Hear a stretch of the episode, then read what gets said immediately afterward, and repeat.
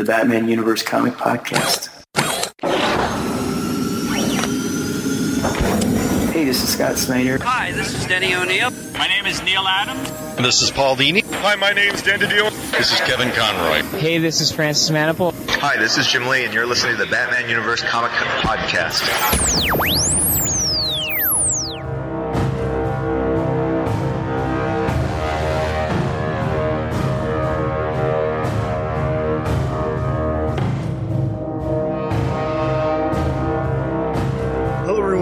To the Batman Universe Comic Podcast, episode number 168. I am your host, Dustin, and today I have with me, This is Ed.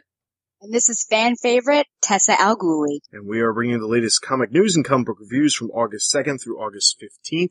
We have a little bit of news to cover. We have two books to review, Spotlight, tons of listener Q&As, and we're going to have a small little discussion right during or right after our comic news, um, kind of relating to something we've talked about before. But with that being said, let me jump straight into comic news. Uh, just a couple things to report. The very first thing is August 12th, DC announced that uh, the long, originally announced series way back in October of 2004 called Batman Europa is in fact being revived and actually has a release date.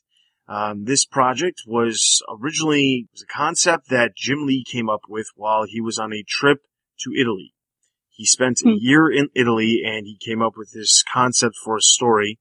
Uh, it was realized by Brian Azzarello and Matteo Casali, and uh, Jim Lee was supposed to do the art for this. It was announced way back in October of 2004, and then eventually never, nothing ever happened, and then all of a sudden in January 2011, and I do remember it getting this, there, it was, there was, it was solicited for that January of 2011. Then it just disappeared off the face of the earth. Nobody ever heard of it again, and it was again one of those projects where it was like, uh, what's going on? Now, honestly, when it was announced for January 2011, uh, nobody really cared. It was kind of just like, oh, that, that project that was, you know, announced seven years ago is finally coming out. But now we're actually getting it solicited. Now DC is a little bit better about making sure that when they solicit stuff, it actually comes out, even if it is, uh, you know, a week or so late. They haven't actually had any serious issues where they have canned a series before it actually releases after they send out a solicitation. So I'm sure it's coming this time. Um, the basic gist of this, there's not a whole lot of information regarding the story, but it says the impossible has happened and Batman is on the verge of being taken down by an enemy he cannot defeat, a virus for which there is no cure. The only hope for his salvation is the Joker, who infected Batman. Who infected Batman? What does the Clown Prince of Crime know and how will the Dark Knight get that information?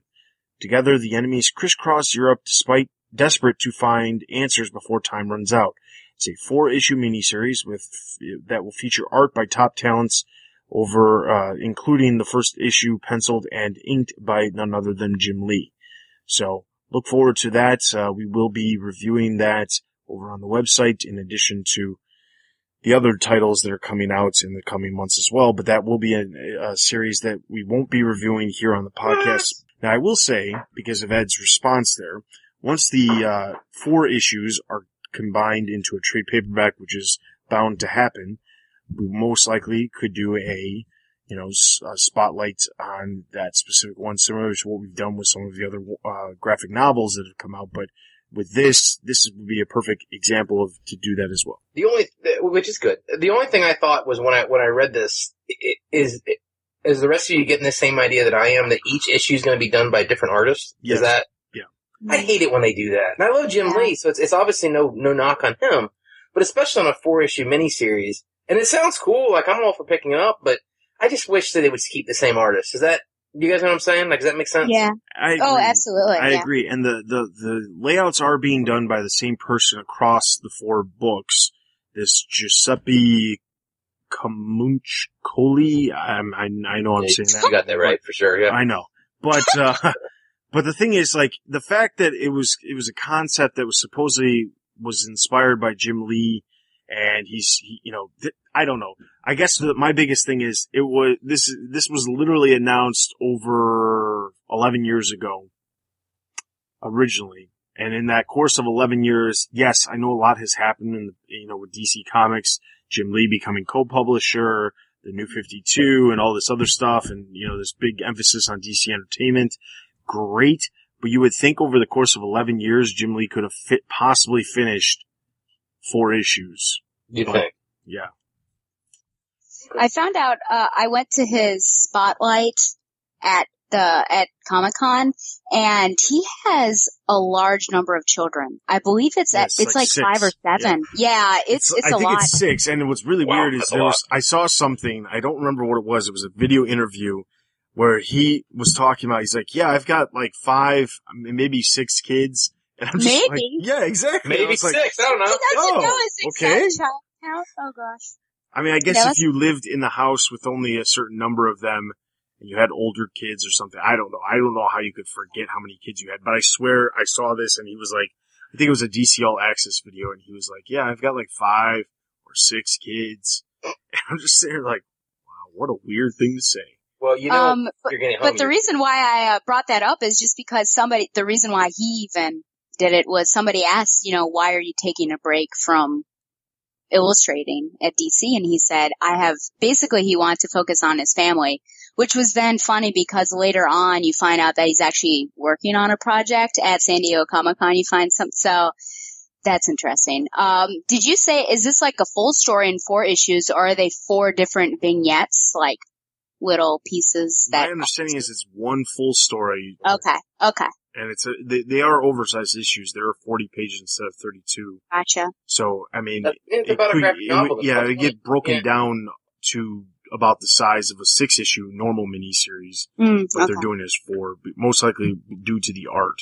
Yeah. You'd think, cause I was wondering, you know, if they were sort of one shots, but that they had an overarching theme, then maybe the separate or- artists would make sense. But I totally agree Well, with ma- Ed that consistency one- would be. The one thing that could make sense is if you, if, you know, the description does say they crisscross throughout Europe.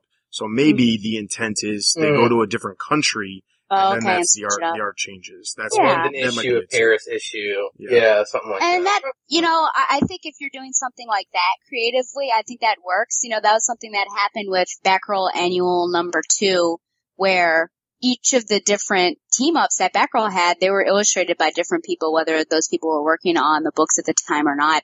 And I think that absolutely worked.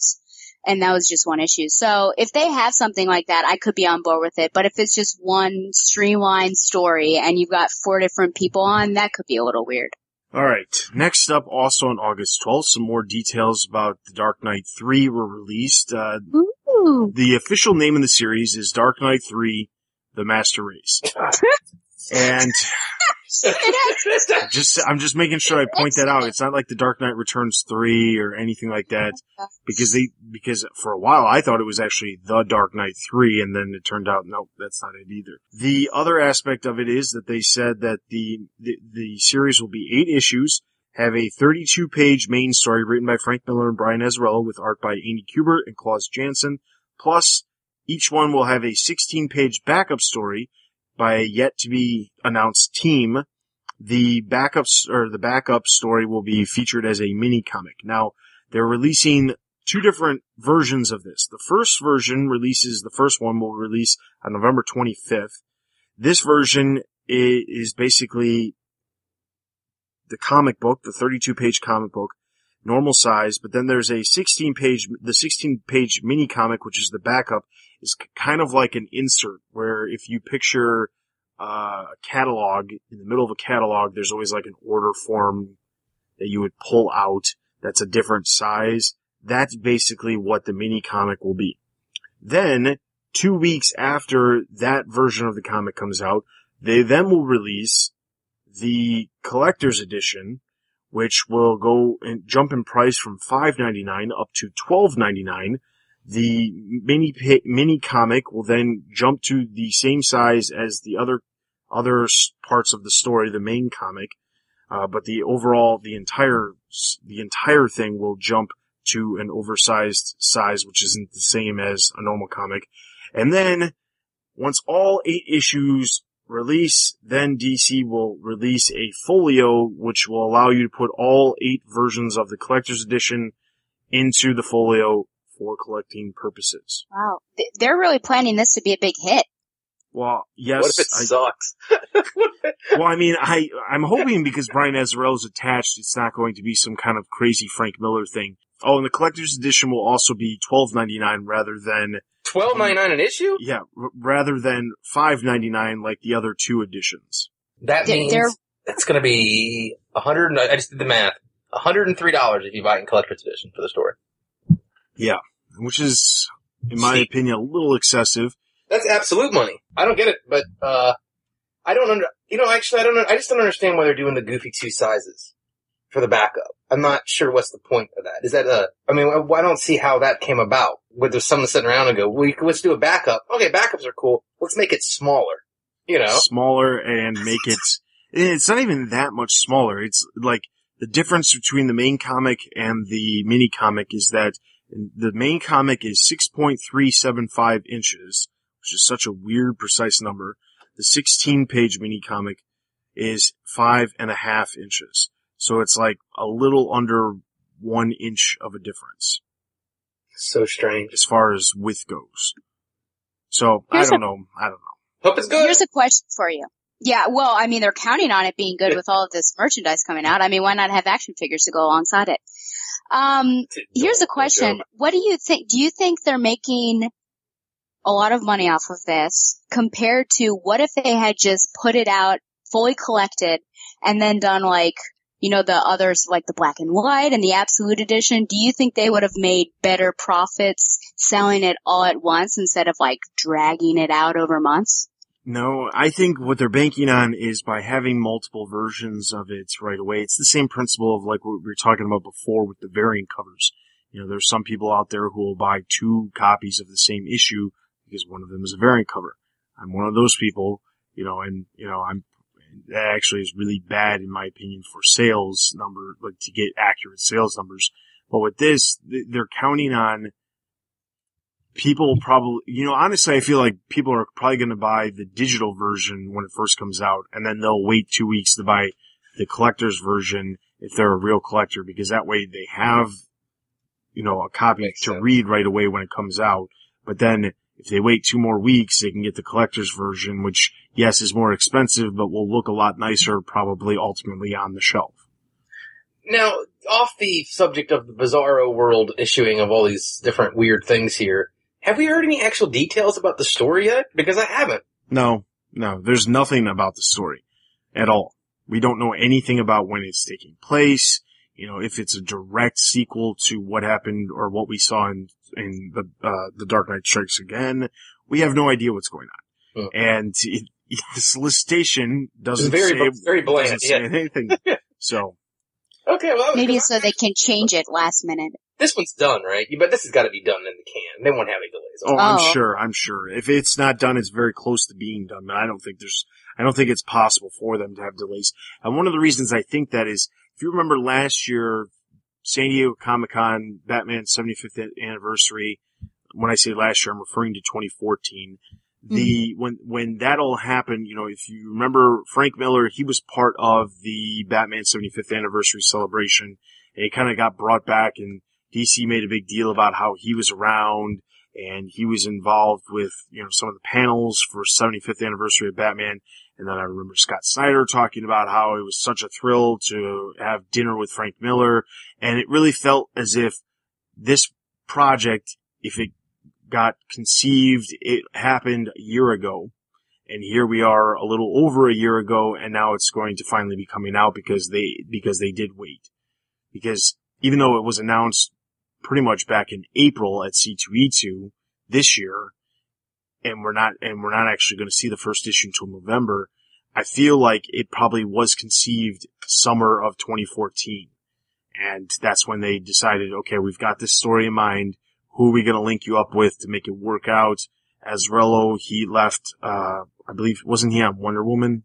Mhm. Yeah. He left Wonder Woman, um, and then, you know, he didn't have any major projects, um, ongoing projects, so it led him to do this. And coincidentally, it's funny because Azzarello is also the writer for this Batman Europa too.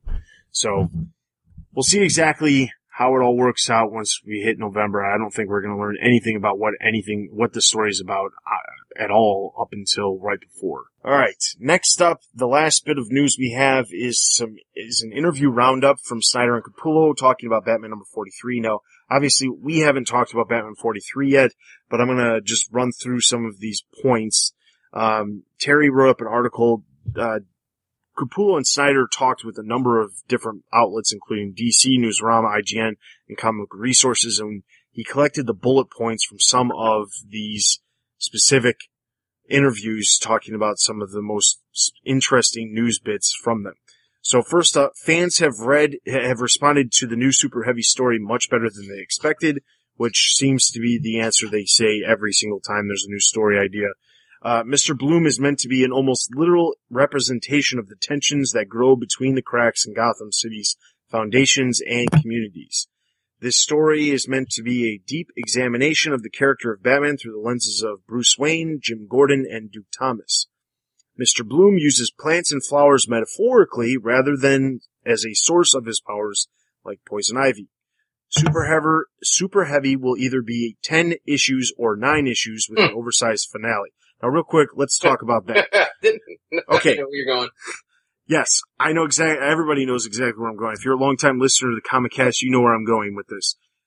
We were promised shorter story arcs, and now of co- of course we're being told it's going to be 9 or 10 issues. Now, I'm not sure how it could be 10 issues, unless there was an annual or something, because I'm really trying hard to figure out how this story is going to be even 9 issues, because technically Capullo is not even doing next month's issue 44. Brian Azzarello is co-writing the issue, and it's supposed to be dealing with Mr. Bloom's back history or something. But Capullo's not even doing the art for that issue. And we all know that they're supposed to be off the issue at issue number 50. That's their last, that's supposed to be their last issue. So the fact that it could be potentially nine or ten issues and the finale of the oversized, okay, finale oversized, surprise, surprise, that always happens whenever they get to the end of one of their story arcs. But let's just think about this logically for a moment. Nine or ten issues after we were told we were going to get shorter story arcs. And we honestly felt like we could have been getting shorter story arcs because 41 and 42 actually felt like it was just a shorter story. And now 43 has happened and we know it's not the case because the ending was left very wide open. We know it's not the end. So again, long story arcs coming from Snyder after he says this is something he wants to change. I don't know that he can change it, honestly. Well, in fairness, Zero uh, Year and Court of Owls were 12 issues, and this one's only 9 or 10. Oh, oh okay. I, don't, I mean, it's just, uh, let's face it, the guy just writes long stories, right? Like, Yeah. it's almost a point now where, you know, you fool, you know, is it fool you once, you know, blame one, you know, I mean, like, his stories are just going to be long, and even when he says they're not, we know that's not true. Yeah. I mean, it's just, this is the nature of this particular beast with Snyder. He writes long stories. Alright, next up it says, it is intentional that this story and the new series Batman and Robin Eternal will both end in April 2016 as Batman number 50 will be a natural starting point for something new, but it has nothing to do with Batman vs. Superman. Mr. Bloom didn't kill Penguin in this issue. Spoiler, I guess, if you, until we get to that review, but Mr. Bloom didn't kill Penguin in this issue. Whoa. You okay over there? There goes the, one of my questions. Oh my god. Sorry about that. Mr. Wow, Bloom didn't. Mr. Bloom didn't kill Penguin in this issue, and Penguin will have a scene with Duke Thomas in an upcoming issue. Bruce Wayne is not a clone, and the inclusion of the cloning machine in Batman number 43 was a nod to the story from Detective Comics number 27, and is meant to show that not only did that plan fail, but that the, that the Batman that has been featured since the New 52 began really is gone and dead. Issue number 44, written or co-written by with Brian Azzarello, will look at the past of Mr. Bloom and the allusions to previous encounters that Gordon mentioned in the issue 43. Now, real quick, I want to talk about this clone thing too. Now, Terry did a he wrote up a great article. Check it out over on the website. It's entitled "Is Scott Snyder's Bruce Wayne a Clone?" Uh, he wrote that article up uh, two days before 43 came out, and we knew exactly the the information we now know about issue 43. And you know, I mentioned the same thought process on a on a past episode about is this Bruce Wayne a clone? and I have to say that somehow the explanation is a little hollow for me uh, when we get to 43. Um, the, I have a hard time believing that somehow everything healed and the brain just wipes itself clean and it's, it's fine. Like, I don't know. To me, if that is really the explanation and that's what they're sticking with, it seems so convoluted to me. But we'll talk more about that when we get to when we get to the actual review because I'm sure Ed's going to talk about a lot of that stuff. But I just wanted to give a plug to Terry's article. Definitely check that out. Um, it was getting a lot of traffic on the website. It's is Scott Snyder's Bruce Wayne clone. It's under comic news. Um, and then he lays out a lot of the reasons of why we believe that Scott Snyder's Batman currently appearing, or Bruce Wayne, I should say, currently appearing in Batman is a clone. So despite the fact that we're being told it's not a clone, read Terry's explanation. We'll figure it out once we get towards the end of the, the, uh, the run on Batman. All right. Have so then, we ever talked about? I just have a question. Hey, can writers, can like creators lie to us? Is it okay if they lie to us Oh, in I'm order sure to keep a mystery? All the time. I'm sure of it. I, I think they, Okay. they lie on purpose sometimes. And if, even if it's not something that they want to do, I feel like DC's telling them they have to lie. Oh, Honestly. Well, I mean, I just want. you almost kind of want them to lie. I mean, in a way, like, if they just answer, could you imagine if they answered every question honestly, there'd be no surprises. You know? Poor but I think Snyder lies more than some. Yeah, and I don't, and sometimes I feel like I'm not sure if he's doing it intentionally or if like, you know, he gets ahead of himself with saying certain things without realizing the ultimate plan. But anyway, the short discussion point that I wanted to talk about is Ed wrote up a article. We talked about this a couple episodes ago. I just wanted to briefly discuss this. Uh, Ed, tell us about the article. Oh, well, I, I basically wrote an article. We had had that discussion about Tim Drake, and it was just a reinforcement of what we talked about, which is I think that they should kill Tim Drake because it would be a way, it would be a way to spotlight his character. And, and like I said, I wrote in the article, the name of the article is very cleverly called Tim Drake Must Die. So you know exactly what you're getting into.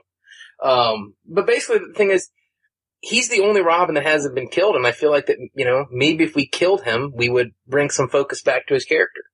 Uh, and the reality is, if we kill him, he's not going to stay dead anyway, because nobody actually does. So that's fine.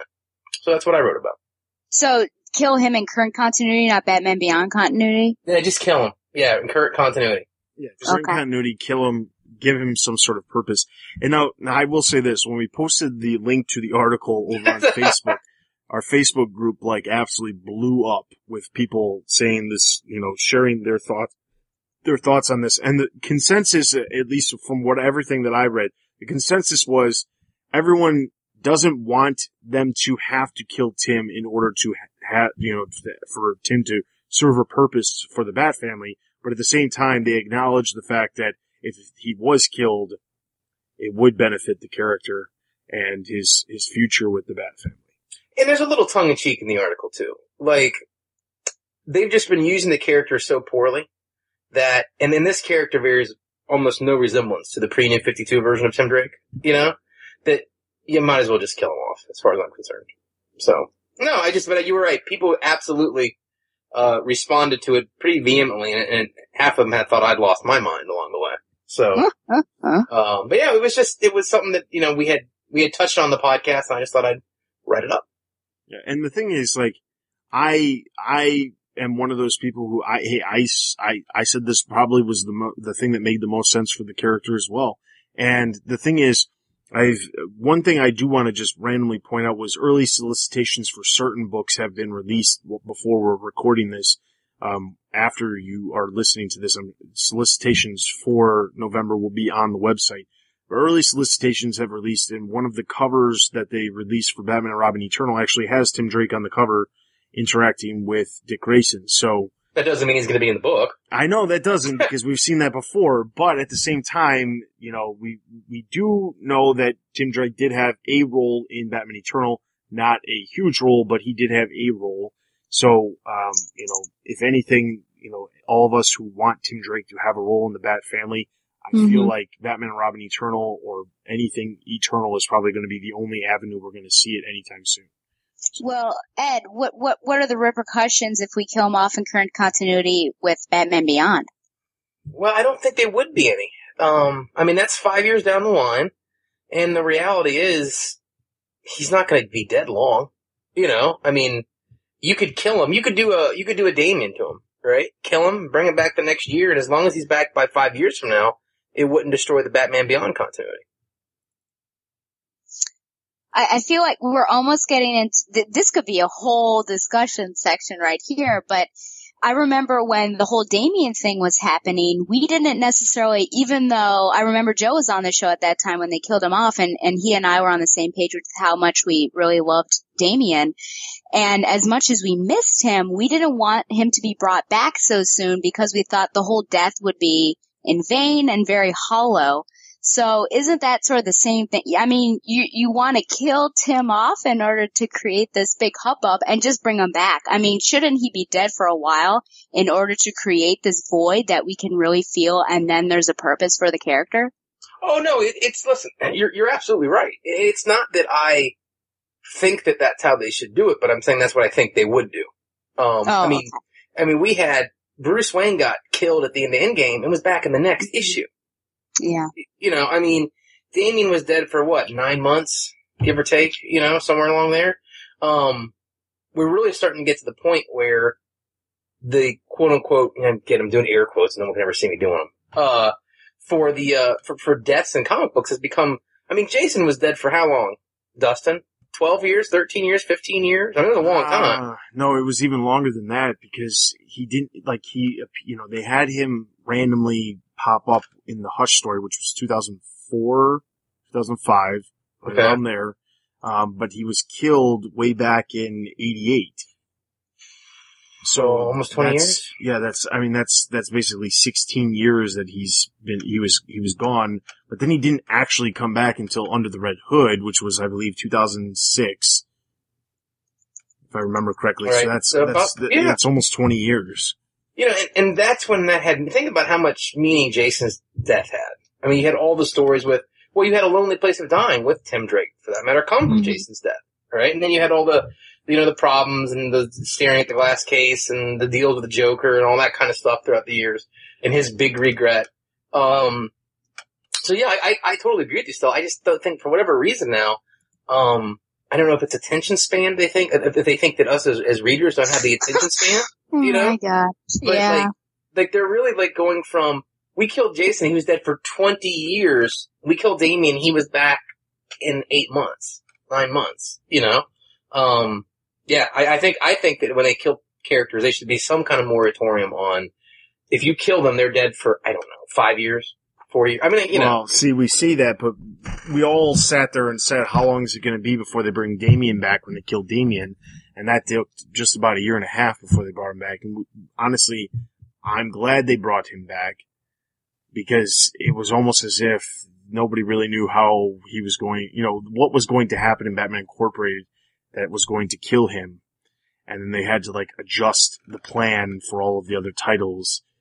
But I, I agree to the, the point where there probably is a certain time that a character should stay dead, but at the same time, there shouldn't be like a set rule where you kill a character and they have to be gone for a set amount of time because whatever the new version, like, don't get me wrong, I'm sure a publisher, whether it be DC or anybody else, is not going to sit there and agree to have a character killed in a story and then sit there and not have a plan for what they're going to do after that character gets killed that they're going to have, they're going to put their faith in and say, this is what we believe is actually going to work. At the same point, if it doesn't work, they have to have a backup plan, which is to bring the character back. Mm-hmm. Sure. All right, so that's that's another editorial. So just keep a keep an eye out on the websites because we've been trying to get some uh, original content posted on the website outside of just the normal comic news. So be sure to check out that. So with that, we're going to jump into our comic book reviews, and the first one we're going to do is Detective Comics.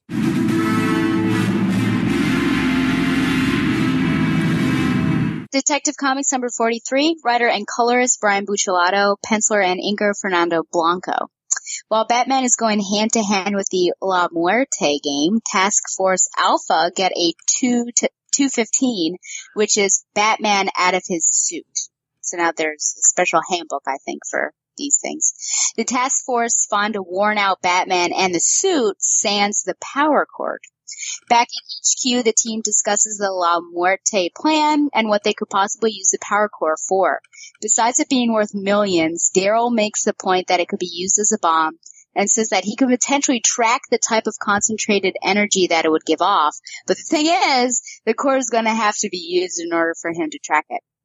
Montoya arrives at this little gathering and has info on the number that Book told her to look up. She doesn't know whose phone it is, but somehow she was able to find some photos that Yip sent to the phone. And the photos are of the seating arrangement for the circus that we saw Yip take some pictures of. Yip, isn't that a funny name? At the East End waterfront, the La Muerte arrived to give the power core to a fan favorite character, Joker's daughter. How pumped are you guys? How pumped? Yeah, it was great. La Muerte also wants her help on something and notice there's a random guy chained up with Joker's daughter's gang. I know, you know, everyone else was crazy except this guy wondered who he was. At GCPD headquarters, the captured members of the La Muerte gang aren't saying anything interrogation. Bullock confronts Yip on the roof, asking her how long she's been dirty and offering her protection when she says she doesn't know the specifics of the whole thing that's about to go down and saying it would be suicide to even tell what it would be if she knew. It's too late and she finishes her point by punching Bullock. So I guess they're done. At La Cirque de Woodland, uh, Bullock is annoyed he has to sit through the rehearsal and Montoya explains the merits of it when Alvarez and his partner, forgive me for not knowing her name, I did look it up, uh, show up saying they are going to take Yip down and Bullock with her. They finally give the name of the gang and we find out that besides stealing the core from the bat suit, the gang is also hired by someone in the Falcone family to make a hit on somebody. Later, Batman and Bullock have a conversation about crossing the line when Bullock asks Jim to kill his partner, Yip. On a dark street, of course, one of the members of La Muerte meets with Stefano Falcone, who wants to be sure the La Muerte gang does not fail this once in a lifetime opportunity to take out someone for the family. Jim Gordon goes home to rest.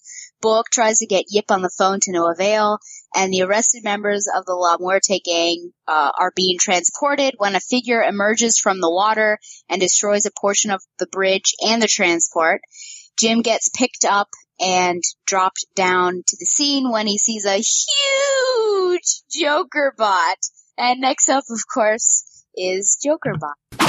Uh, my first, I've got like two like embedded questions, but it's all about Yip. This this first one.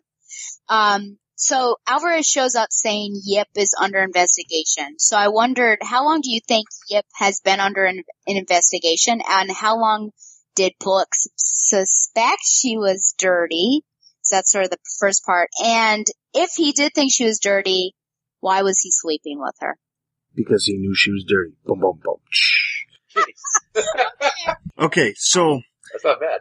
uh, I try, I try, I really do. I'm trying to hone those those comedic skills. Oh my Um, but uh, here, here, my thing was this: I'm trying to figure out why Car- uh, Detective Carlos Alvarez, who appears in uh, Catwoman, who eh, they made reference to Alvarez and Keys potentially being dirty themselves. Oh. Ray Montoya said that. I'm trying to figure out why Alvarez would be the one to say, "Oh, by the way, Yip is under investigation."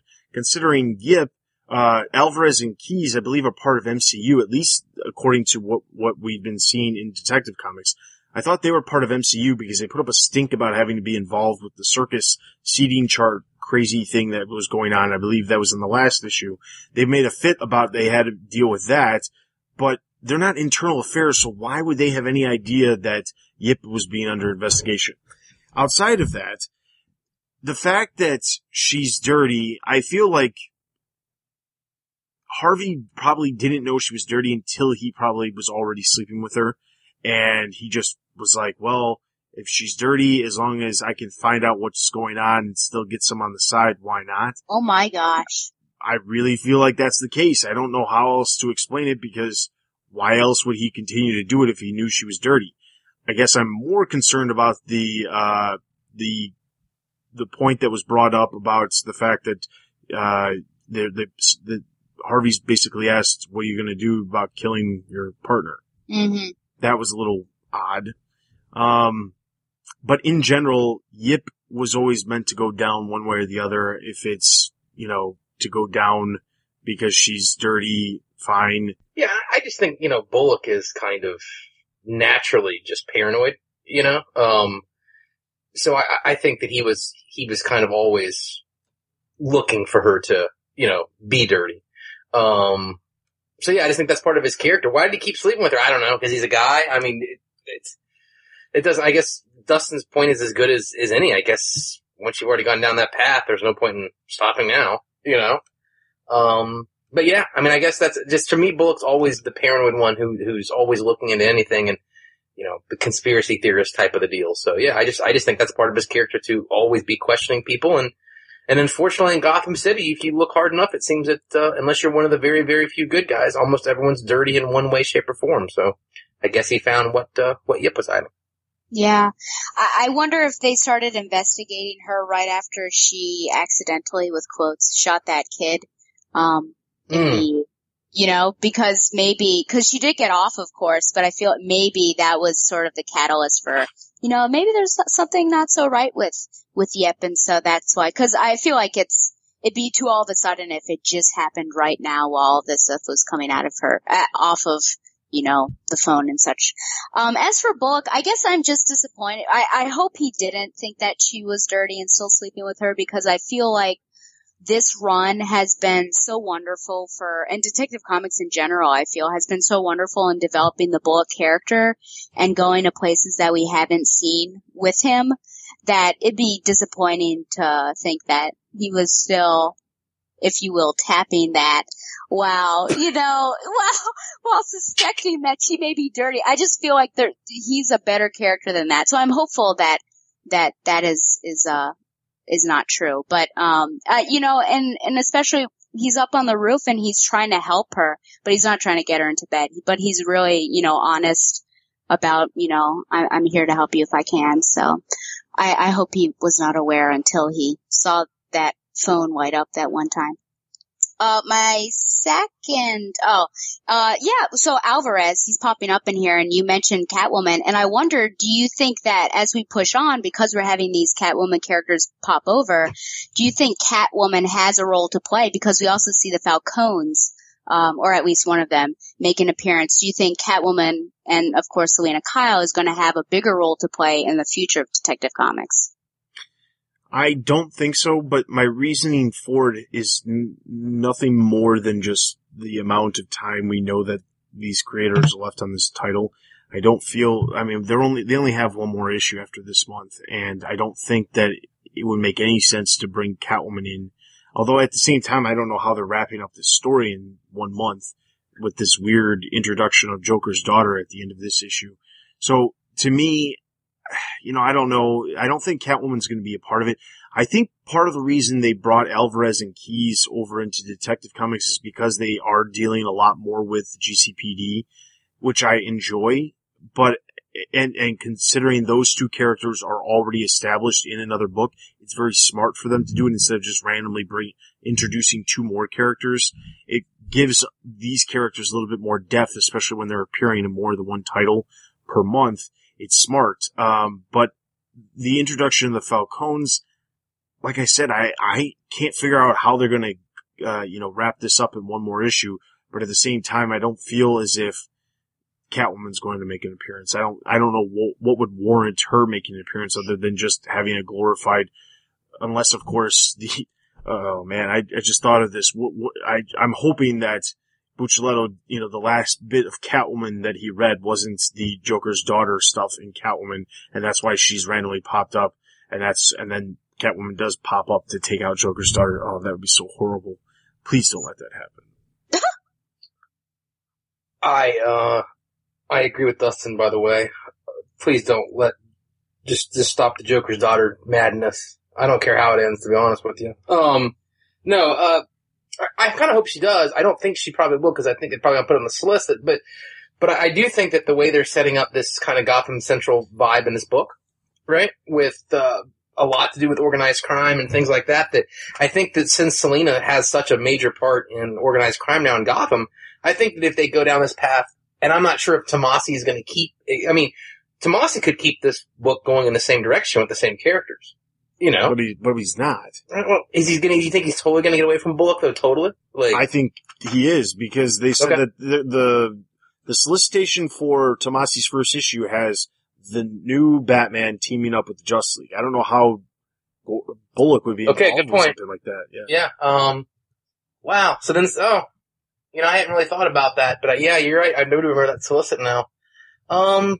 Yeah, that would be again. I think this is kind of. I hate to echo back to a point we made on another cast, but isn't this kind of feel like they had this big plan, right? You know, and maybe part of their plan was to have Catwoman get involved, uh, since she's a, such an important part of, of organized crime in Gotham City, and and maybe they're just this whole Joker's daughter Jokerbot thing to me kind of feels like was like crap. We got to wrap this up. What are we gonna? You know what I'm saying?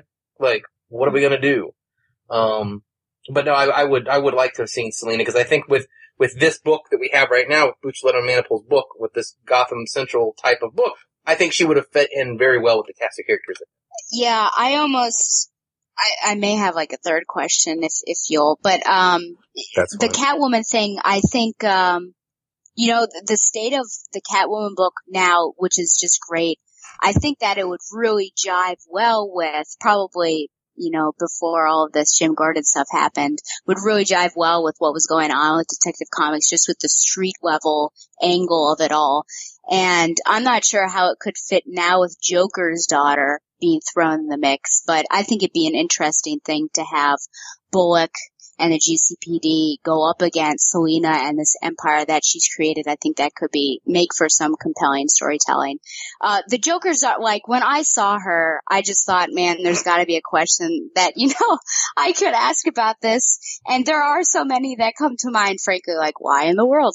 Do you think this was an original intention of Buccellato and uh, Manapul, or do you think this is something that was basically coming out of the Jim Gordon thing as we feel like a lot of things have been? Because this seems out of place for what we have seen from Buccellato and uh, Manapul, in my opinion, anyways. Everything about this story comes out. It makes no sense and comes out of place. Okay. I mean, like honestly, this this It's entire bizarre. this Yeah. entire story arc since 41 has made absolutely no sense for what they have been doing. You know, they they to a degree they've you know they've kept some of the focus on Gord uh, on Bullock and you know with his relationship and with Yip and things like that. But for the most part, the entire story doesn't like doesn't make any sense. Like there is so much stuff right now that is just up in the air that I cannot comprehend how it's all going to neatly wrap up after one more issue. To me, it just doesn't make any sense. I don't understand what the point of introducing the Joker's daughter is at all, Ever. like ever, because I don't like the character. I don't know who does like the character, honestly. So the thing is, I don't know why they would use this character, but then on top of that, knowing this is the second to last issue, why would you introduce this type of character as the cliffhanger when you have all of these other things that are just dangling out there? It just seems like the wrong time. That would be something you would do at the, you know, the end of the second or the second of the four issues that you're doing. There's just, there's too many problems with the story. It just comes across, like we said before about, you know, they got kneecapped and something just, this is just like the weird group of stuff that just got thrown together. Someone was, they were like sitting across the table drunk and said, let's, let's brainstorm what we can do with four issues. And somehow Joker's daughter just got spit out and they were like, yes, let's just do it. There's so much going on, like with like you said with Yip and with with Montoya and everything else that we need to, to wrap up in that last issue, right? I don't. I agree. I don't know why this stuff got like put in here. Like literally, you have a a, a- very focused, real, gritty police drama going on, and then all of a sudden we have Joker's daughter and a giant, whatever, ten story tall Joker bot, right? Like it is very um clashes very much with what the rest of the story is going on. Yeah, with. I'm absolutely. like, why does, Yeah. where does she get this Joker bot from? Why?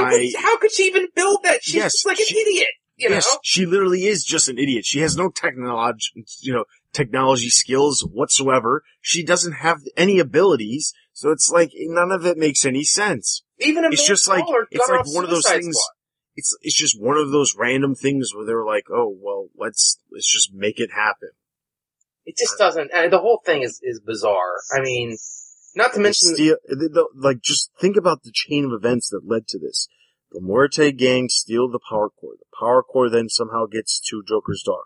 Joker's daughter then has this giant robot that she's just had sitting somewhere. that they had no power needed- core. But she needed that power core that, even though this, this, this version of Batman has only been around for so long, but she just had this robot just laying around that needed that power to core.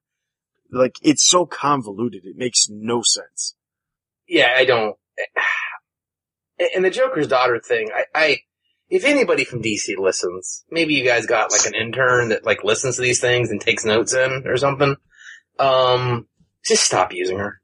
Yes, please. It's crap. I mean, Amanda Waller threw out a Suicide Squad because she was essentially worthless as part of the narrative. She's not a very good character. I mean, use, you know, and if you wanted to have this, this, this Joker's daughter character, just, why didn't you redo like a cool version of Duela Dent when we, you know, in the new Mm. 52? Why did we do this? So, I think I- part of the ugh. problem is that people want to use somebody who's connected to the Joker, but because Harley Quinn is so popular in her own series and her spin-off series and just popular as in general, they can't use her because of that reason. So they, they have to use this, you know, knockoff Harley Quinn. she's such a B character. Like this character, like, the whole thing- B. No, she's not C, the- F, I don't know. Like, she's, I mean, this is a character where I don't understand where the fascination is at all. Like, I really don't. Like, she's not even, like, we, you always say, like, we, and this, and you're totally right, by the way. They want to use someone, quote unquote, connected with the, with the Joker, right? But she's not.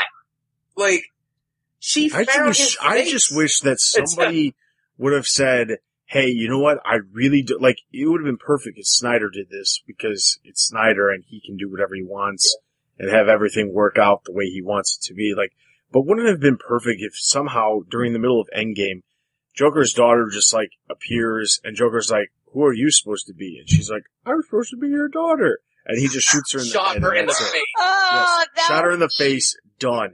She's Now- gone. I will say this: if Manapul and Buccellato, if they're if next issue, like this Joker bot falls over and smashes Joker's daughter flat, and this whole thing was a giant setup just so they could kill her as as a present to us going out the door, all is forgiven. All yeah, agreed. All right, but in the meantime, based off of this issue alone, I am going to give it two out of five batarangs. Uh, you take two, two and a half. Same for me. Art's good as always, you know, so it's a great book to look at, but it doesn't doesn't make a whole lot of sense.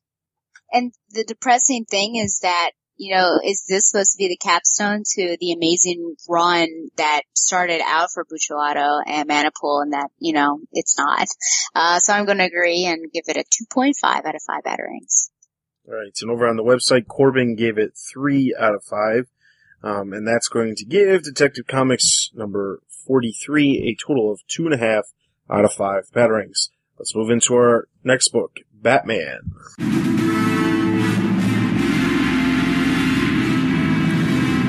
Batman number 43, Super Heavy, part 3 of 9 or, or 10.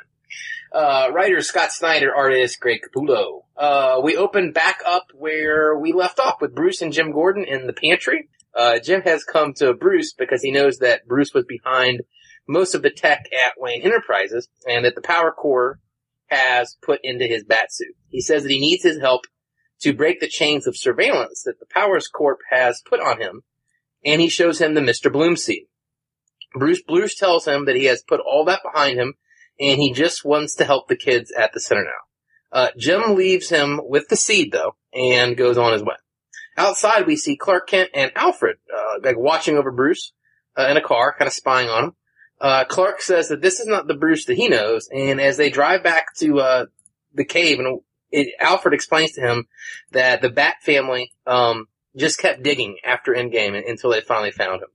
Uh, that he was dead, and Julie had put him in a, in a body bag from the sounds of it. And as he was driving to pick up his body, uh, you know, he had, he came back to life in front of Julia, and that the chemicals in the pit had seeped into his skull and, and brought him back to life. Uh, but he came back with with no memories. Um, And Alfred has, you know, when he, when he woke up, Alfred explained his life to him. Um, but when he got to the Batman part, Bruce, Bruce asked him to stop. And Bruce had spent like a couple days kind of moping around the manor before Julie Madison showed up. And she was there to ask him for help with the, uh, with her youth, with her youth shelter. Um, Clark tells Alfred that he, you know, you know, if he doesn't tell Bruce who he is, then he's going to be the guy that, that goes and tells him. And, and Alfred tells him that this Bruce has no fighting skills, no detective skills, uh, that this isn't Batman, that he's got a totally new brain now. The, the, the chemicals in the pit didn't just fix his brain. It's a totally different one. He shows him some brain scans and we see that this isn't, you know, this isn't our Bruce Wayne. And he, the memories aren't lost. They were never there to begin with. So he cannot get them back. Uh, he then shows him Clark Batman's final invention. It's the cloning technology, often mentioned on the comic cast here. Um, but we see that in fact that although he was working on this automatic clone thing, he was never able to finish it. Um, Alfred asked Clark to please let someone else suffer for the city and, and leave Bruce to his peace. Uh, we then come back to Jim Gordon, who is tracking down Mr. Bloom leads. Uh, he breaks into a location that they think Bloom may be using, and he runs into Quai and his gang. Uh, there's a fight, and Gordon takes most of them out, but ends up sent down a trap door into a kind of a furnace type of trap. Uh, it starts to heat up, uh, and he calls out to Julia for help, and we see someone come up behind her and knock her out. Uh, we then see Bruce back at the shelter, and him and Julia, Julie head home for the night. Uh, looks like they are a couple. And Duke Thomas breaks into his finals and finds the seed that Jim left. Uh, we then cut to Penguin and Mr. Bloom having a meeting where Penguin decides that they don't need any more competition in the underworld and he orders his men to kill Bloom. Uh, they shoot him point blank in the face, uh, but he comes right back to life, kills all the henchmen, and wounds Penguin, maybe critically, but we know that didn't happen thanks to that Snyder interview. Um, and we see that, that Bloom is now, uh, tall, real tall, like kind of 20 feet tall, and then his arms and legs are kind of, uh, twisting, uh, describe it like a clayface type effect. It's not clayface, but that type of, like kind of bendy effect. Uh, and we, we close the issue with, with Penguin being stabbed. And it says, next up, who is Mr. Bloom? Note that Alfred doesn't have a hand Alfred is Sans hand. So, to answer Um, that question. yeah, there we go there. Uh, one of my questions was going to be, is we thought Penguin was dead, but like I said, we got that ruined already. Um, th- this is a kind of a general question, but I didn't know how else to, to, to phrase it. We get the big reveal about what happened to Bruce. What do you guys think of it? I mean, that's the meat of the issue. Well, Here we go. according to jo- according to Snyder, it's not a clone. Um, you know, I was gonna, I, you know, I kind of talked about. I didn't really talk about. It. I said I would talk about it now. So here's here's me talking about it. Um, the excuse of he, he was dead. He was. They say he was down there for three weeks. He was dead. Julia found his body, put him in a body bag, and then suddenly he was alive. So somehow, after three weeks of being dead down there, and this stuff, this Dionysium stuff working because it was in his system, it somehow healed all of his wounds, completely wiped his memory because he got a new brain somehow. I mean, like, he didn't have any brain injury, I guess. Well, I guess that was never explained. I guess uh, something could have fell on his head and They said it smushed it. cracks in his skull. That's how the Dionysium got in there. I don't know. Like the whole the whole thing just comes across as like really this doesn't seem like it's up to par with the stuff that Snyder normally writes. I, I mean, and, and part of it is because I was really banking on this clone theory, but at the same time, it like the ex, the explanation doesn't make a lot of sense. You know, I don't want to say you know everything else that happens other than the explanation of how he comes back and how he's lost his memory is fine. You know, Alfred explaining you know, the history of him and him deciding he doesn't have the guilt that, you know, the original Bruce did so that, you know, so he doesn't feel that desire to become Batman. It's all understandable. I don't have a problem with it. The fact that he decides to go shack up with Julie Madison, whatever, it, it- like none of that matters, you know, none of that really makes a difference. The one thing that does make a difference is the explanation of how he gets to have no memories and all of that. That to me doesn't make any sense you know, the other thing that I find slightly odd is the fact that when Jim Gordon comes and sees him and is like, Hey, I need your help. I know you, you know, Wayne Enterprises doesn't have anything to do with, you know, you don't really have anything to do with it anymore because it's all, it was dissolved and, you know, taken over by powers. But I know you had some input in what was going on with the R&D stuff and I need your help looking over the suit. He's just completely dismissive of everything. He's kind of just like, no, I don't want anything to do with it. I don't know what you're talking about. I don't want anything to do with it. To me, that comes across as very strange. And then later on in the, ep- in the issue when he, you know, is sleeping in the office and Julie wakes him up, she makes a comment. She's like, you know, that's not the, it's not the you that you, you, the real you, you, or something like that. And I'm reading that, I'm just thinking, I'm thinking to myself, like, so does she know that he was somebody else before? That's weird to me that she makes that comment, but Bruce himself considers himself to be this new person who has nothing to do with anything else and gets frustrated when somebody says they need some help. Like, why doesn't he want to help if he has such a desire to help these, you know, orphans or foster kids at this center? To me, it doesn't make a lot of sense. I too was very put off by the, the that not you you comment. Uh, and I felt like, my gosh, does Julie Madison know that he was at one point Batman? And that, that could honestly be from year zero, zero year. Uh, maybe she had an inkling. It was, forgive me people, it was sort of like a, uh, a bat, uh, Spider-Man Mary Jane situation where actually she reveals later on that she knew basically from the beginning when he, you know, very close to the beginning because he swung out of his house and she saw him. So maybe she has had some sort of suspicions as well. Um, but I, I hope that that is explained. The thing that got me was just the fact that they were able to find the body. That was honest, and maybe this is just too simplistic, but honestly, I was stuck on that because I felt like that whole thing, that cavern was just destroyed, and it seemed to me was like almost just a mine shaft imploding. That, that the the level of possibility was very tiny for actually finding a body, and so to find one, I thought was too easy, and then everything else just sort of spins out of control from there. You know, it's great to have, I think, a Bruce Wayne. It, there are some things that are suspect. Perhaps it's because you two have brainwashed me into believing that there is in fact a clone. That there's a clone. So I'm like on this clone thing and I'm not believing anything that's right in front of me. That's why you brainwashed me. Um, but I, I think there is a good story possibility of having this sort of tabula rasa Bruce Wayne, um, that's building his life in other ways. But there are some things that are just not jiving as well, which I think, you know, Dustin really put his, uh, his fingers on.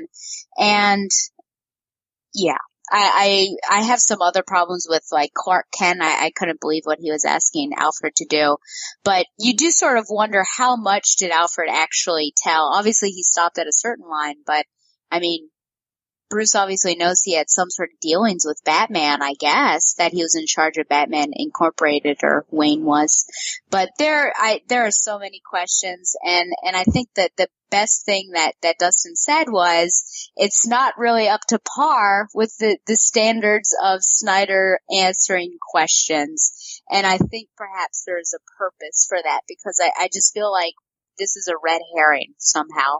It's very intriguing, but I think it's a red herring. Yeah, it does seem to kind of just, you know, it, it's it's kind of a, it's kind of a different thing.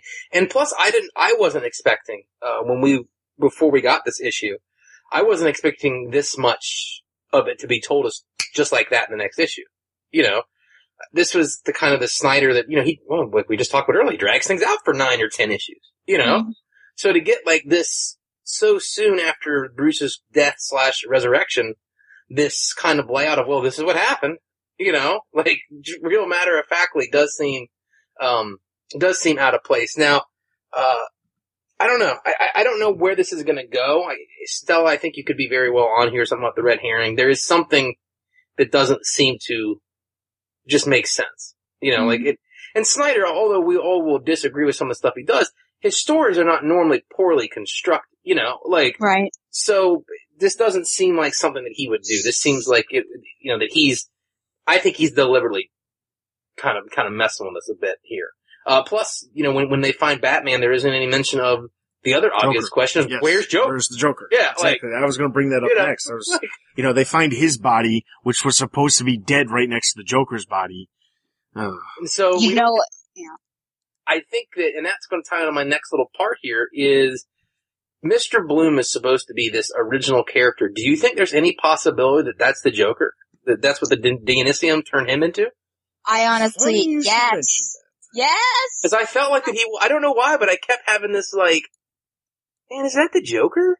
You know? yeah, like his body type, uh, well, I guess just the way that it's designed, I was like, oh my gosh, why does this feel like the Joker to me? And because of the weird manifestations that, that he has, I guess, I, I feel like it can very much be because of being so exposed to the Dionysium that Mr. Bloom is Joker. Like that is, I believe it thoroughly, but I'm sure Dustin, he's got something big to say, I can tell. Well, the reason why I said that was not because I actually believe that. It's just because I remember, I, I, I distinctly remember Stella making a comment about this. On Uh, I think it was on Twitter. Yes, it was on Twitter, and I was thinking to myself, I'm not really seeing what she's seeing, but I Uh-huh. rarely do. But Fair.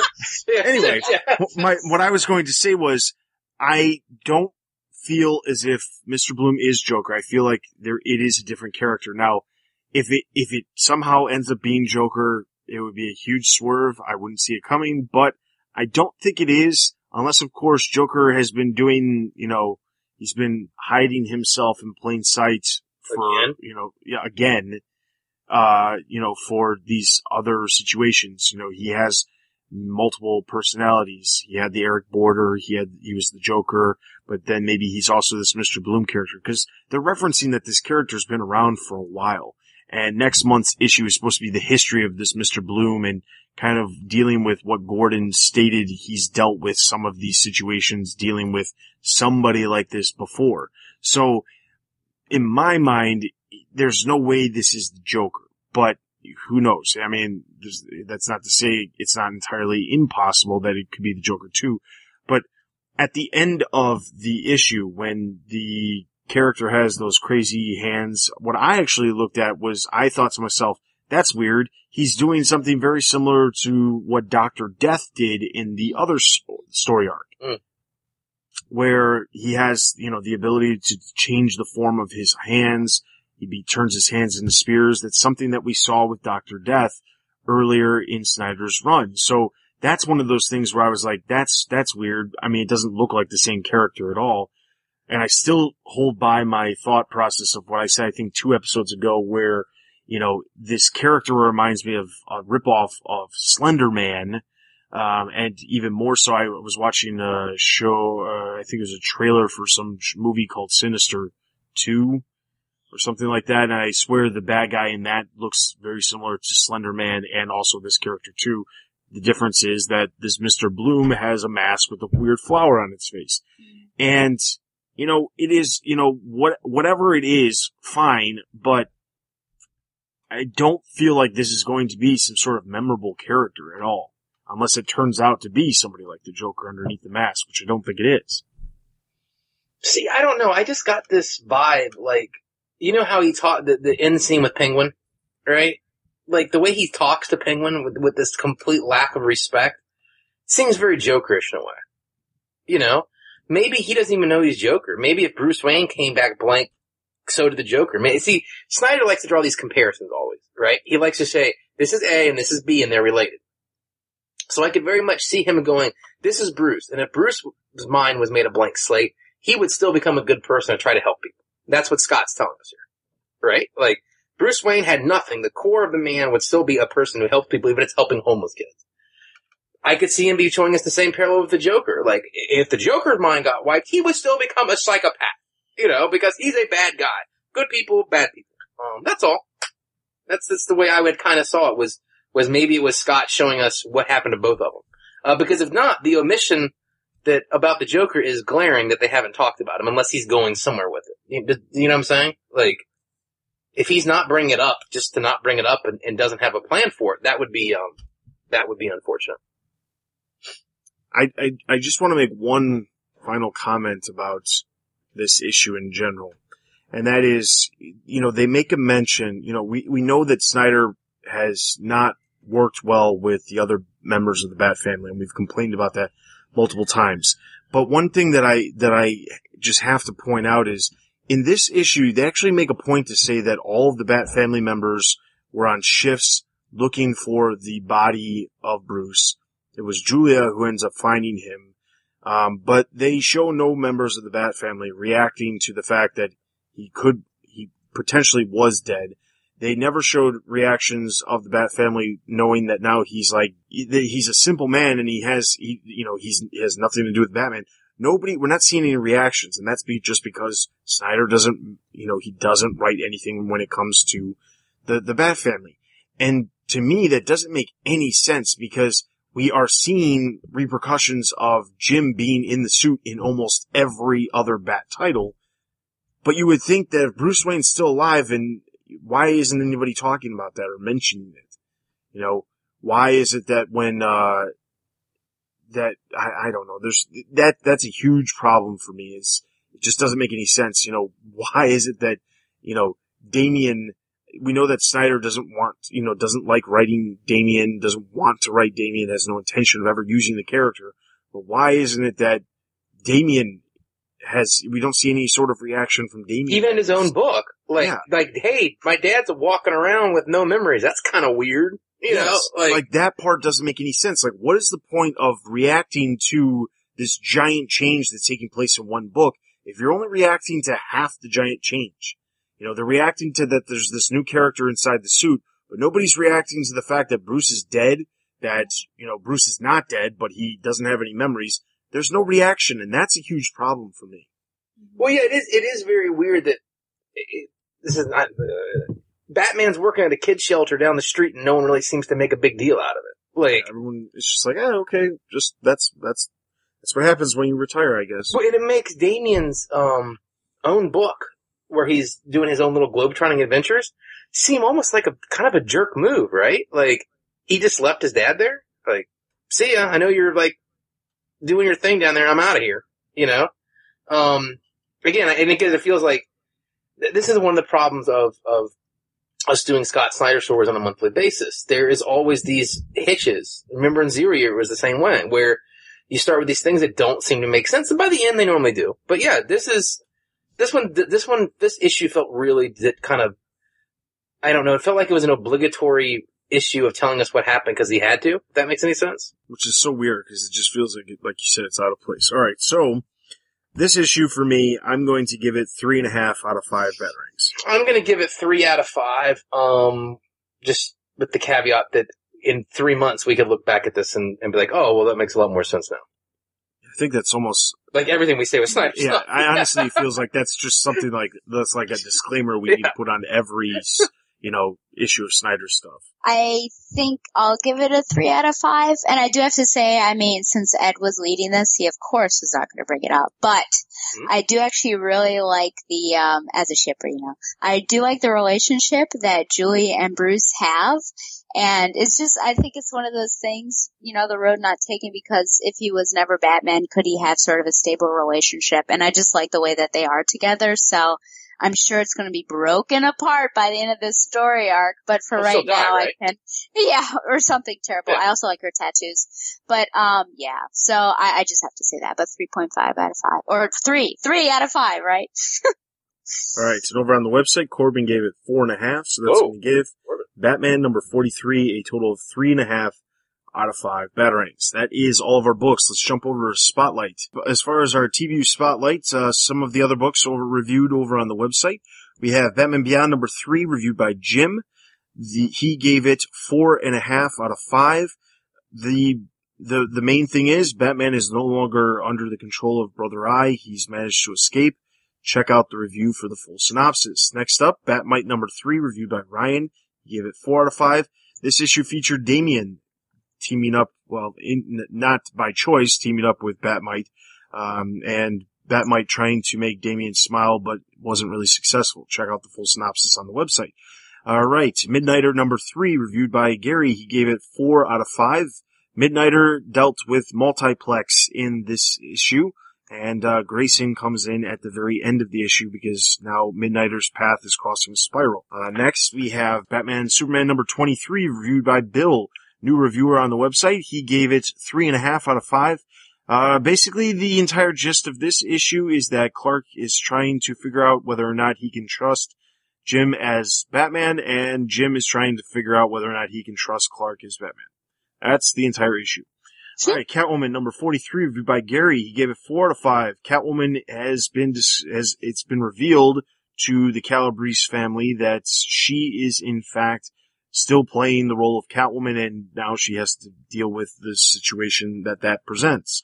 Uh, next up, Red Hood Arsenal number 3 reviewed by Jim. He gave it 4.5 out of 5 basically, Roy Harper spends every bit of their money on an advertisement for a, uh, basically a hero for hire, or as uh, they like to call it, rent a bat, uh, where they are hired by somebody who appears to be a bad guy and then gets vaporized by some ele- electrical charge. Check out the review over on the website. Gotham Academy number nine, reviewed by Gary. He gave it four out of five. Uh, we finally find out who Olive's mom is. Uh, she is a character called Calamity. Find out what that means for Olive and the rest of the detective club by heading over to the website. Next up, new Suicide Squad number 11, reviewed by Jim. He gave it four and a half out of five. Uh, Amanda Waller sends in the other half of the Suicide Squad to deal with Deadshot, Captain Boomerang, and Black Manta, who have been uh, infiltrating the the League, this break-off group from the League of Assassins. Check out to see what happens. And finally, our very own Stella reviewed DC Comics Bombshells number one, which includes digital chapters one through three, and she gave it four and a half out of five. Stella, briefly tell us what happened in that first issue. Yeah, basically setting up three different characters in this bombshell universe. You have Batwoman, Wonder Woman, and then Supergirl, and it's taking place during World War II. So I guess that would be the speedy thing, but they're each doing sort of different adventures, and hopefully by the end of this series, however long they do it, they'll all come together. But it's amazing. I really can't talk enough about how amazing it is. All right, so definitely check out the review for the full synopsis of what happened in that issue. All right, so that is all of our DC Spotlight. Uh, the only other book that we, or the only other books that uh, we didn't have reviewed over on the website that uh, also released Earth 2 Society number three, as well as Justice League United number 12. Both of those books did release that include members of the Batman universe that we do not have reviewed on the website, but those are ones to keep an eye out for as well. All right, so moving from that straight over to our listener Q and A's.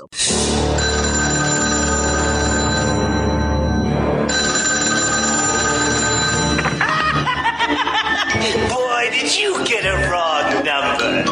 Leave your message at the sound of the shriek. No, please, don't. Ah! Bunch of different listener Q and A's. Greatly appreciate all the listener feedback. I guess you guys really enjoyed our discussion on Scott Snyder fatigue, and you decided to chime in. Um, real quick, I want to run through some of the things. I noticed that we also got some tweets over on our Twitter account. One, uh, they come from at Red Lantern 2051. Uh, he says, I'm reading Batman Eternal alongside your old reviewed episodes. Great stuff. I'm often laughing. Um, and then he also said, if people love Batman comics and aren't listening to the Batman Universe and Batgirl Oracle podcast, they should. Fun, entertaining stuff.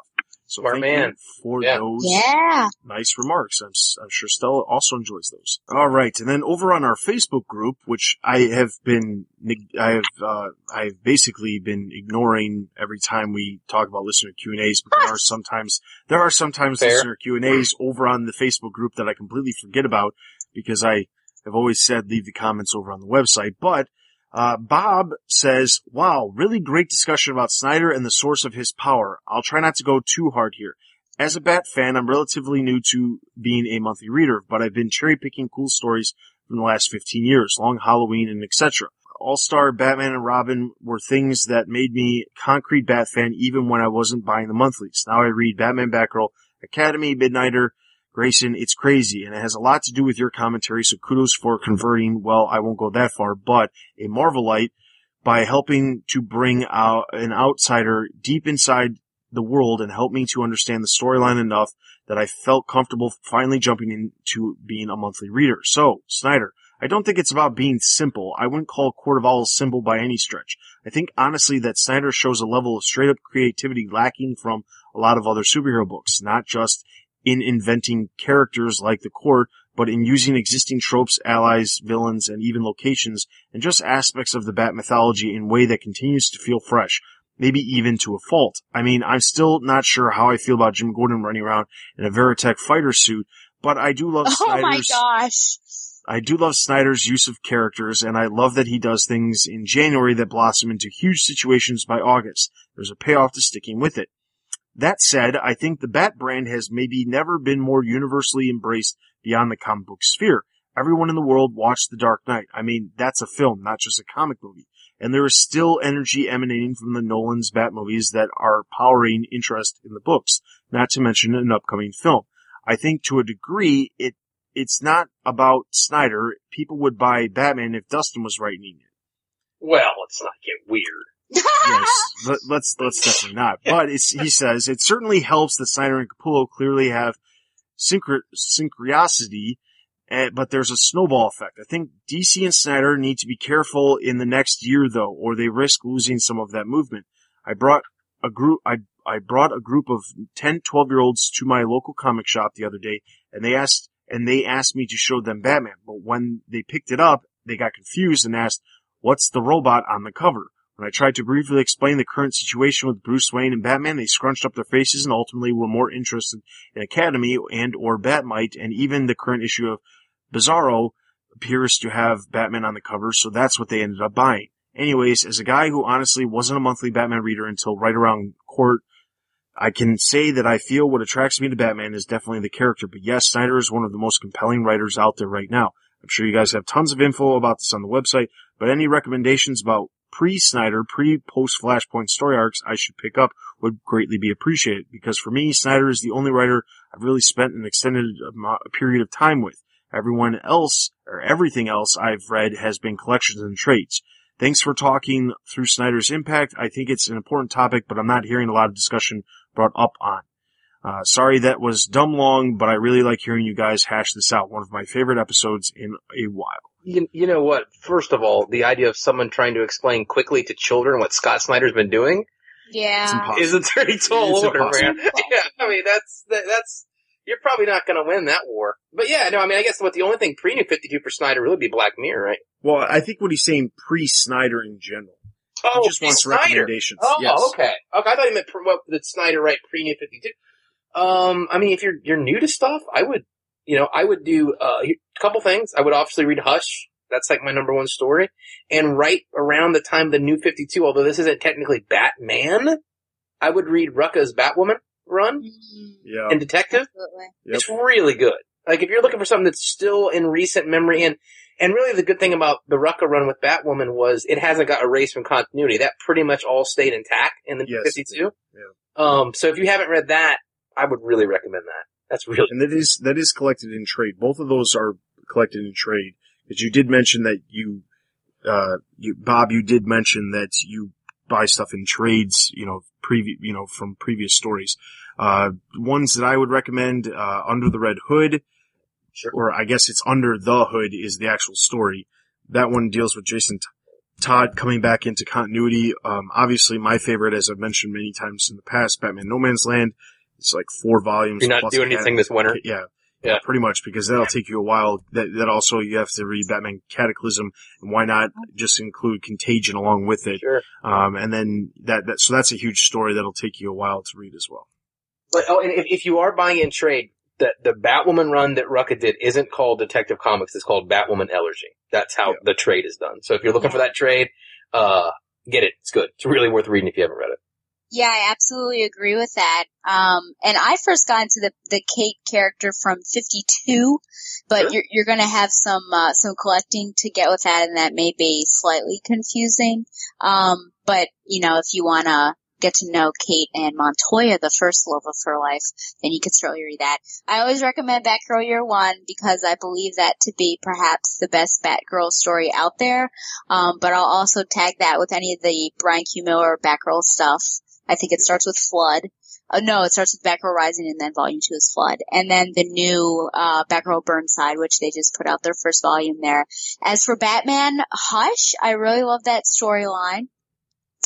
And uh, I started doing Streets of Gotham and uh, the Batman and Robin by Grant Morrison, and like Hmm. sort of tag teaming them since they were post the death of Bruce Wayne the first time. So uh, those first are some recommend. Yeah, well, you know. So those True. are some recommendations, and I just have to give you props for the Robotech reference. That was why I squawked 'cause- and caused Dustin to stop reading because he said about the Veritech. So I think I may be the only person there that got the reference. So kudos to you, sir. Yeah, I didn't get it. Was that was that a Robotech thing? It was because he said it was yeah Veritech, which is Robotech stuff. All right, so then moving on over to the website, lots of stuff over here as well. All right, so starting off, we have Doug. He says, in regards to your discussion about Scott Snyder being on Batman and how long a writer should remain on a title, I don't think you can put a 10 year length on how long a writer should stay on a book. As long as he's creating interesting stories, let him keep going. Personally, I wish he would stick with more Batman's classics rogue, rogues gallery since readers tend to have more vested in them. I don't mind him creating new characters, but I hold the classics, Joker, Riddler, Catwoman, in a special place. My biggest problem with Snyder is that he has too much power over the Bat titles. Like you all said, he kneecapped Detective Comics, who, in my opinion, have been producing better stories. My question is, shouldn't the group editor be the one guiding the Bat series? If they want to use Snyder's stuff so much, make him the group editor. A single writer should not constitute the rest of the books. If that writer does, they need a promotion. I love the podcast and look forward to seeing each episode pop up on my iPhone. To Ed and Stella, thanks for being the Harvey to Dustin's Two Face. to Dustin, it always makes me smile Yes. when you when the other two can make you laugh. Keep up the great work. All right, well, thanks, Doug, for the comment. Uh, real quick, I agree with the the Bat editor. There's a part of me honestly thinks that Mark Doyle got the job as Bat Group, and I and this is nothing against Mark Doyle at all. I don't think he's been doing a bad job in any way, shape, or form.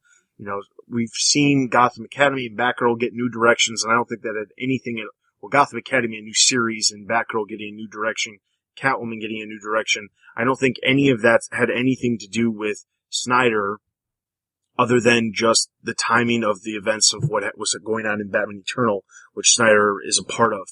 But I feel as if Mark Doyle got the job that he did was because he had such a close relationship with Scott Snyder.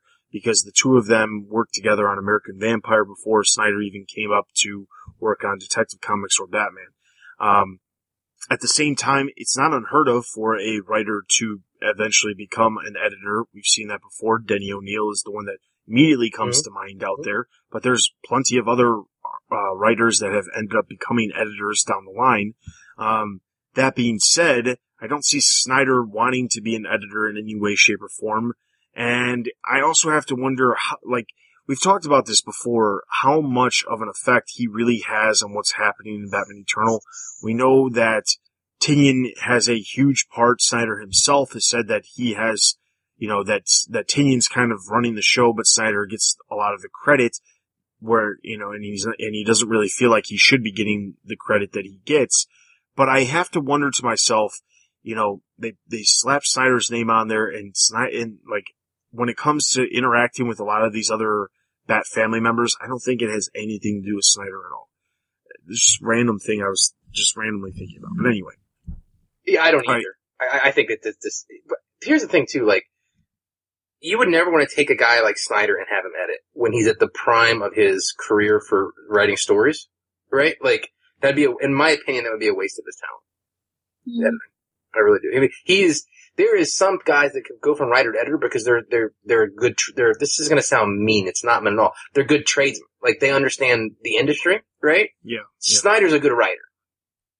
I don't know if you'd want him doing promotion and, I mean, I don't know. It just, it seems like he should just stick, stick with writing. Cause he's, if, when you're that good at something, don't screw with it.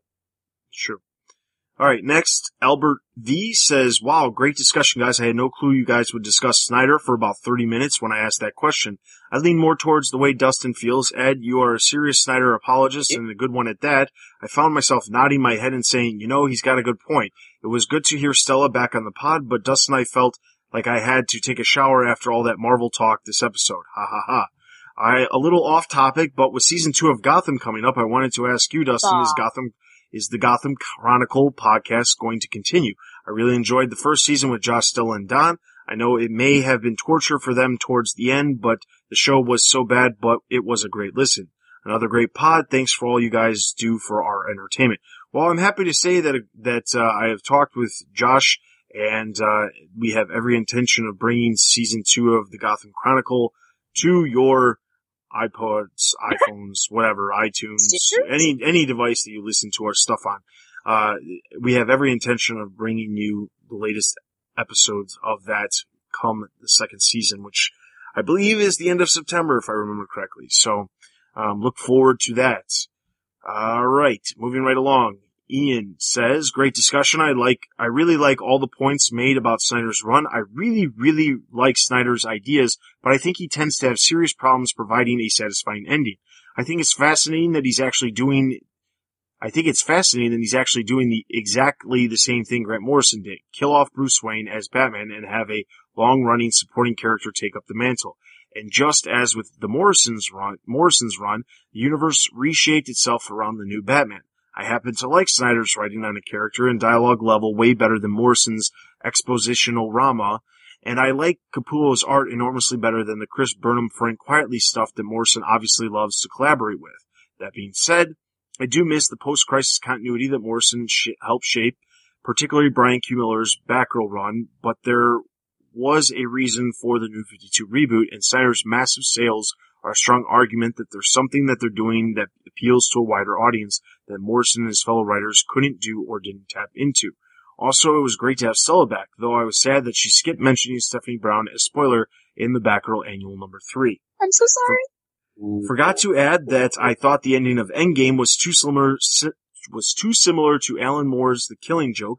I reject the idea that Batman is a mirror image of the Joker, and so having Batman's last word be "ha" rubs me the wrong way in exactly the same way of having Batman and the Joker share a little joke at the end of The Killing Joke does. Lots of good points. I appreciate the feedback, especially regarding the the, the comparisons between Snyder's work and Grant Morrison's work. All right. Next up, Chris says, in regards to Batman, what if it's actually Alfred wearing a mask like Dis- Dick Grayson did earlier to make himself look like the Joker, to look like Bruce while Bruce heals? Well, that didn't happen. So Yes, well, it didn't happen, but I mean, obviously, this this comment was posted before the issue released, but it would have been interesting if if Alfred was walking around with one of those holographic masks that Yeah, that he's referring to that Dick Grayson was wearing earlier in the run. I believe it was the actual first issue. Oh, yeah, issue number one. The problem with that would be that there's a body type, a serious body type issue. Like Yeah. Bruce looks like like a beefcake lumberjack. He does. I mean, look at the guy. Jesus, he's obviously in great shape. Not real, you know. I mean, but uh, he's a big dude. Alfred's, uh, you know, just doesn't seem to have the body type there. But it would have been interesting. It, you know, that could have been one where it would have been interesting to see maybe not Alfred, but you could have had Dick Grayson or somebody else that you know was kind of hiding out. Interesting way to go with it. Not not the way Snyder went with it, but that would have been an interesting way too. All right. Next up, Jared says, Hey guys, I've been listening for a while now and I've come to really enjoy your chemistry. Thanks for helping, help in keeping my family fed by buying and giving synopsises of all these side comics so I don't have to go broke doing it. I just have a couple of quick points that I wasn't surprised didn't come up. On the whole Bruce Wayne being a clone thing, the one thing that makes me think this may not be the direction they're heading is because it's been done before. Spider-Man had a clone for a while. Spider-Man had a clone for a while and it was not a well-received story at all. Would they really try to again, try it again and copy one of the worst stories done by their main competitor? Okay, real quick, I'm just gonna, before I continue on with the rest of your comment, I don't read Spider-Man, so unfortunately I didn't bring it up. The fact that Stella or Ed, I don't know, I don't think Ed reads Spider-Man, but No. the fact that Stella didn't bring it up, that's what's probably the most surprising thing because she always finds every opportunity to bring in Spider-Man slash Marvel whenever she can. I don't Okay. read oh. Spider-Man, so unfortunately there's no way to, for me to make that comparison because I'm not aware of what goes on in the Spider-Man universe. Moving on. Oh Also, on your point that your other mediums, that other mediums don't worry at all about keeping a fresh writer on series like comics do, you mentioned Harry Potter and Game of Thrones as examples. Uh, the difference I see is, I see there is Rawlings and Martin are not just writers of those stories, but the creators of these characters and their worlds. Comics don't just change writers because they grow stale, but out of absolute necessity considering how long these characters have existed. people naturally move on in one way or another. That being said, Snyder can stay on Batman as long as he likes, in my opinion. His stories got me back into comics. Then again, Morrison had a long run. He's the reason I left comics. Ooh. So it's all a matter of taste, I guess, on how long you want someone to stay. And lastly, on why Snyder sells so many more comics than the other Bat titles, it seems to me Batman is the summer blockbuster of comics, whereas Detective may may be a min, an indie Oscar candidate. And the fact is, way more people gravitate toward the movie or comic that they don't have to think too hard about and has all sorts of action beats and major movie stars. Hope I made sense. Sorry for being so long-winded, but thanks for taking the time to read my thoughts. Well, you know, I, I do want to say this. I, you know, there's a, you, you're, Jerry, you're not the first person to say this. Some of you have actually said that Snyder stuff is actually a lot easier to read than some of the other stuff.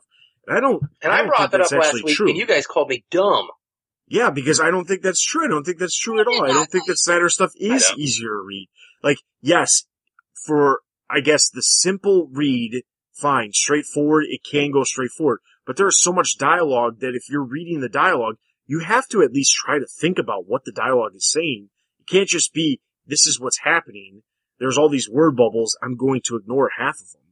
And I'm not trying to be mean when I say that, but like, there's a lot going on in, in Snyder's books. It's not just the simple book. Detective Comics in some regards is a little bit more straightforward. There's a lot less thinking that you have to do with Detective Comics, regardless of whether it's this kneecap version or whether it's their, their previous story arcs. There's a lot less thinking that you're doing. But part of it probably also has to do with Snyder's, you know, you don't always know what the ending's going to be for Snyder's stuff up until it actually happens. So that might make you a little bit more interested, but I don't think in any way, shape, or form that Snyder's stuff is simple. And I know I said that before, and I know Stella, Stella, I know Stella said that she agreed with me before, and Ed said it's more simple, and I just, I don't, I don't believe that at all. Jared, you're a smart guy. Keep up the good work, man. Like what you're saying. All And I don't think he's saying it's simple. I don't know if, if that's necessarily what he meant, but I, I do totally get, I feel like his comparison to a blockbuster film with the indie, I, I think that's, that's very right on because I think people block, like they're gonna go for this Batman lead over this street level where we're focusing more on Bullock and the detectives. I think that's, that's honestly an issue there. And, and I think that was true. And I don't, you know, I'll defend Jared by saying I don't think he meant it was simple, but there's just, I, I think we go into reading Snyder's Batman a different way than we go into reading Detective Comics. I'll say this: when I go see movies, I I absolutely, you know, I have no problem going and seeing blockbusters, but I'm not going to see the blockbuster movie because it's going to be such a thought-provoking thing. I'm going to see it because it is straightforward. I mean, very, it, it, it is not very common where you get a humongous blockbuster that really is thought-provoking. At the same time, I absolutely love the thought-provoking movies and I watch more of those than I do the big blockbusters because of that. Because I like the thought-provoking. But that's, it's, it's like a opposite comparison when it comes to that. But anyway. Alright, lastly, our, our longtime favorites commenter, John Mxyzptlk, he returns and he says, other than Catwoman's response to Batman's disappearance, I'm not a fan of Scott Snyder's current storyline in the main Bat titles. I really wish that Snyder wouldn't have listened to your Batman hating, Marvel loving podcast partner Stella and messed with Bruce Wayne. Yeah, I think she said something about wanting Bruce to go on vacation and get eaten by King Shark. I don't think that giving him the Dionysium, aka superhero amnesia, is much better. Showing what kind of man Bruce would be if he wasn't haunted by his psychological trauma could be told in one single issue. He'd be a nice, normal, well-adjusted guy who volunteered to help out in his community. Great. Now let's move on. Hopefully he'll get his memory back soon. And did Alfred even tell Bruce that he had a biological son named Damian? I know Snyder is terrible about acknowledging Damian's existence, but come on. I expect that the Batman v Superman movie to, I I expect Batman vs Superman movie to be amazing. I would, I would have loved to have seen Jena Malone play an adult version of Carrie Kelly, but if she ends up playing a walking Barbara Gordon who can be Oracle while still being able to physically fight crime as Batgirl, that would be awesome. All right. Well, thank you for your comments. I agree strongly with the Damian thing. Like that's something where that that should have left been mentioned. out. Yeah. Yeah. Yeah. Like, oh, by the way, I know you don't want to know what's behind this this this door over here, but by the way, you have a son. And you adopt and and you adopted a, this Tim Drake kid at one point, and Dick Grayson was also kind of like your son in a way. Yeah. I mean, yeah, there's there's a lot of stuff that she probably could have could have told her. And, and Well, this it's like it's almost like this is like Snyder's way of like wiping everything away. Like, oh, he doesn't want to be Batman, so we're not going to tell him about any of these other people who are basically his family and literally his family when it comes to Damian. You know, the other thing too was he brings up Catwoman here and her her response to Batman's disappearance. And I know you hit it really fast going through the spotlight, but that that scene in Catwoman 43 with her and Bruce was pretty cool. I like the fact that that that he, the Bruce Wayne got acknowledged, but the Selina Kyle staying there. So I- I'm glad that mm-hmm. some of the other books are kind of dealing with this a little bit, you know. Um, but I don't know how much longer we'll have before this is all wrapped up.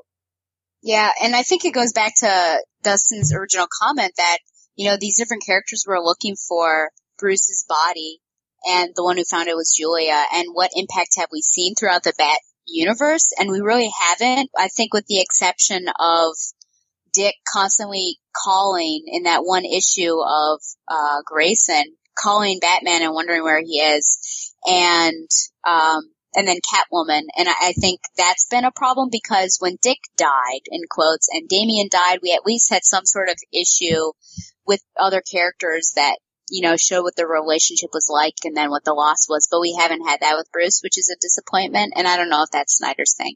Now, to defend myself, I don't hate Batman. Yes, I do love Marvel. And I did think that he was going to go on a vacation, but I don't think I ever mentioned King Shark.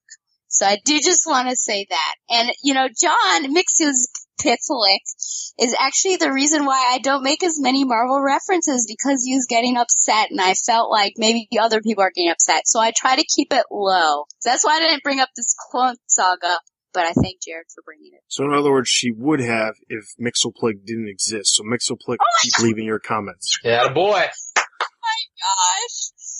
All right. So that is actually all of our listener Q&As. If for whatever reason you sent listener Q&As on Twitter, Facebook, somewhere else and I and not and I didn't read them, I apologize for not reading them. Sometimes if they're not on the website, they get lost in the shuffle and I don't necessarily pay attention or see them. I shouldn't say pay attention because I norm- I normally I will probably see them, but when two weeks goes by and we're recording or a week goes by and we're recording, it's a little difficult to try to track them all down unless they are on the website. So I implore you, anybody who left comments, to be sure to leave your comments on the website in the comments section to ensure that we read your comments for the next episode. Also, keep in mind that next episode we will be having a discussion. Uh, so if you have thoughts on a discussion point, bring those up in your comments so that we can talk about those on the next episode. In addition to that, I'm still looking for some comic book reviewers. I have almost all of the current books, uh, I have all, almost all of the books reviewed currently, except for some of the DC titles, like, like I mentioned, Justice League, Justice League United and Earth 2 Society is, is two of the books this, this episode that we didn't have reviewed. But keep in mind that there's still Batman Eternal, now Batman Europa, as well as, uh, Batman, The Master or Race. I shouldn't say Batman, The Dark Knight, or Get it Dark. Knight, Dark Knight 3, The Master Race. That also is all coming. So those three titles, that will add a minimum of six issues per month that will be released that will need to be reviewed over on the website. So that is going to be a huge group. January comes, we'll also have the Poison Ivy mini that we'll be releasing. Uh, but I also believe that January will, will, will be dropping the Harley Quinn Power Girl and that might because those will be, those will wrap up. But one way or the other, the more people we have leading up to these additional six issues that are coming very, very soon here, the easier it'll be for everyone who reviews books. So now is the time to get on board. Also, I'm looking for writers for news stories, whether it be movies, TV, merchandise, video games. Terry's been doing comic news and been doing a great job. But if you have other comic news or you have other editorials that you want to write up, like some of the stuff we mentioned earlier today, Ed wrote up that one about Tim Drake ne- needing to die, and Terry wrote up one about Bruce Wayne being a clone. Those are the type of original content we want to see. So if you produce some sort of content that like that uh, related to the Batman universe, shoot me an email at tbu at thebatmanuniverse.net and get a hold of me and we'll try to get you set up over on the website. In addition to that, be sure to check out all of our other podcasts that we have to offer.